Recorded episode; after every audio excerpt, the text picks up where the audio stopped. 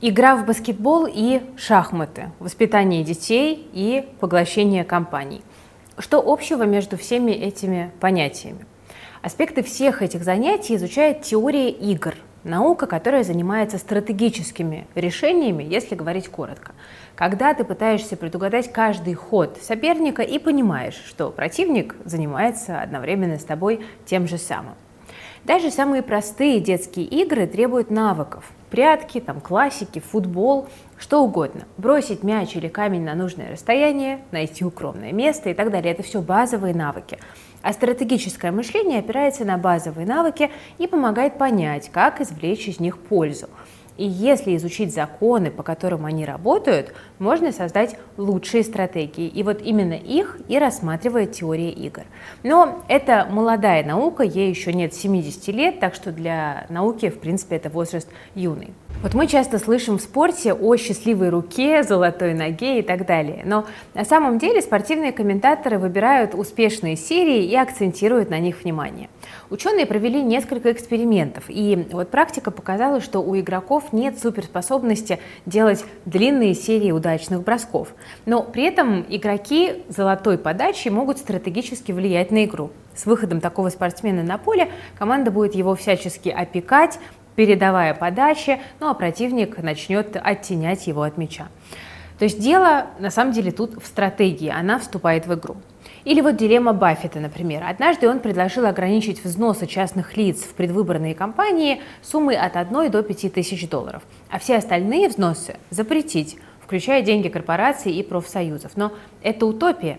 Реформы финансирования избирательных кампаний давно буксуют, потому что те, кто должен ее одобрить, теряют больше всего. Но ведь можно заставить делать людей то, что противостоит их интересам. Вот что сам Баффет говорил. Представьте, что некий эксцентричный миллиардер, только не я, делает предложение. Если законопроект отклонят, эксцентричный миллиардер любым допустимым способом пожертвует миллиарды долларов партии, которая даст больше всего голосов за принятие законопроекта. Благодаря такому дьявольскому применению теории игр законопроект спокойно пройдет через Конгресс, на что наш эксцентричный миллиардер не потратит ни цента, а это говорит о том, что не так уж он и эксцентричен. Это вариация классической дилеммы заключенного. Давайте коротко вспомним. Двое преступников А и Б попались примерно в одно и то же время на сходных преступлениях. Полиция полагает, что они работают вместе и предлагает одну и ту же сделку. Если один свидетельствует против другого, а тот хранит молчание, то первый освобождается за помощь следствию, а второй получает максимальный срок лишения свободы, то есть 10 лет.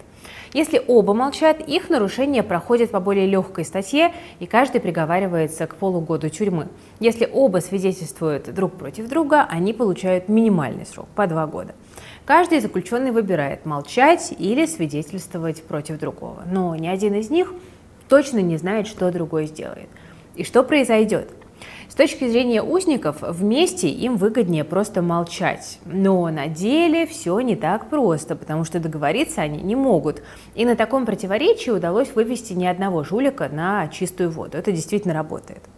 Теория игр выявляет закономерности в разных ситуациях и просчитывает стратегические возможности. И я не забыла, друзья, что у нас сегодня книжная рубрика, и мы обсудим вот как раз одноименные издания Диксита Авинаша и Барри Нейлбафа «Теория игр. Искусство стратегического мышления в бизнесе и жизни». Так называется книга. Ну, кстати, вот сегодняшнюю книгу вы тоже можете заказать в Book24 с хорошей скидкой.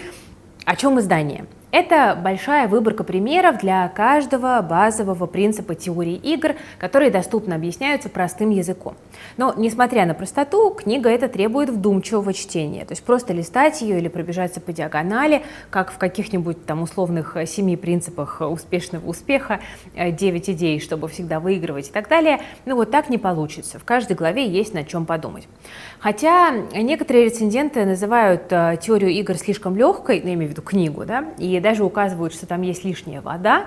Ну, описывая издание как э, подготовка к серьезному стратегическому мышлению, наверное, да, можно так сказать. Но если вы вот только приступаете, очень такое хорошее плавное введение с историческими примерами и объяснением на сюжетах из ток-шоу. И даже есть комиксы с Чарли Брауном, это герой мультиков про Снуппи, на минуточку.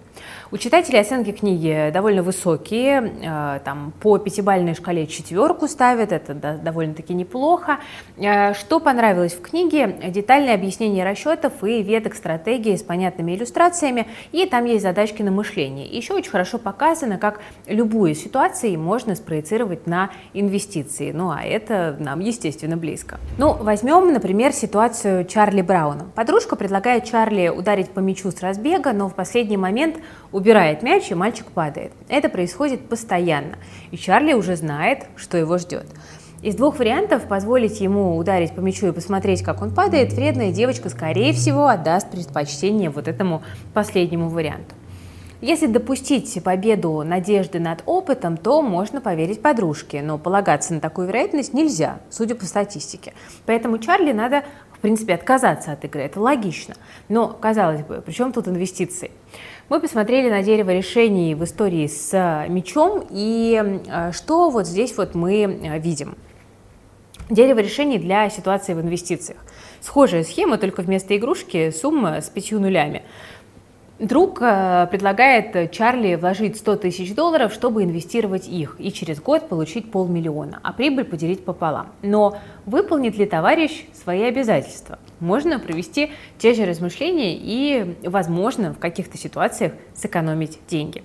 Ну, в книге на самом деле много хороших историй, примеров, над которыми можно подумать. Они все тщательно подобраны, потому что над изданием работали не просто писатели, а ученые. Барри Нейлбаф – это профессор экономики Ельской школы менеджмента, эксперт в области стратегического мышления и теории игр и автор тематических изданий и статей. Второй автор – Диксит Авинаш, профессор Принстона. Он преподавал экономику в Массачусетском технологическом университете, в Беркли и в Оксфорде, то есть такой послужной список довольно богатый. Он член Американской академии искусств и наук и Национальной академии наук США член-корреспондент Британской академии. Он занимается исследованиями теории микроэкономики, теории игр, международной торговли, э, там, развитием теории государственной экономики и так далее. Друзья, ну что ж, теперь я с огромным удовольствием разыграю эту книгу для вас. Она действительно может быть полезна, как такая науч-поп литература. Правила участия, как всегда, просты. Ставим лайк, подписываемся на канал, жмем на колокольчик и пишем абсолютно любой комментарий.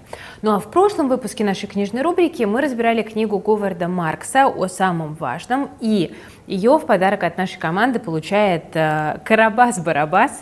Э, поздравляю вас с победой. Напишите нам на почту info.sobaka.investfuture.ru, пожалуйста, ваши реквизиты, чтобы мы книгу к отправке готовили.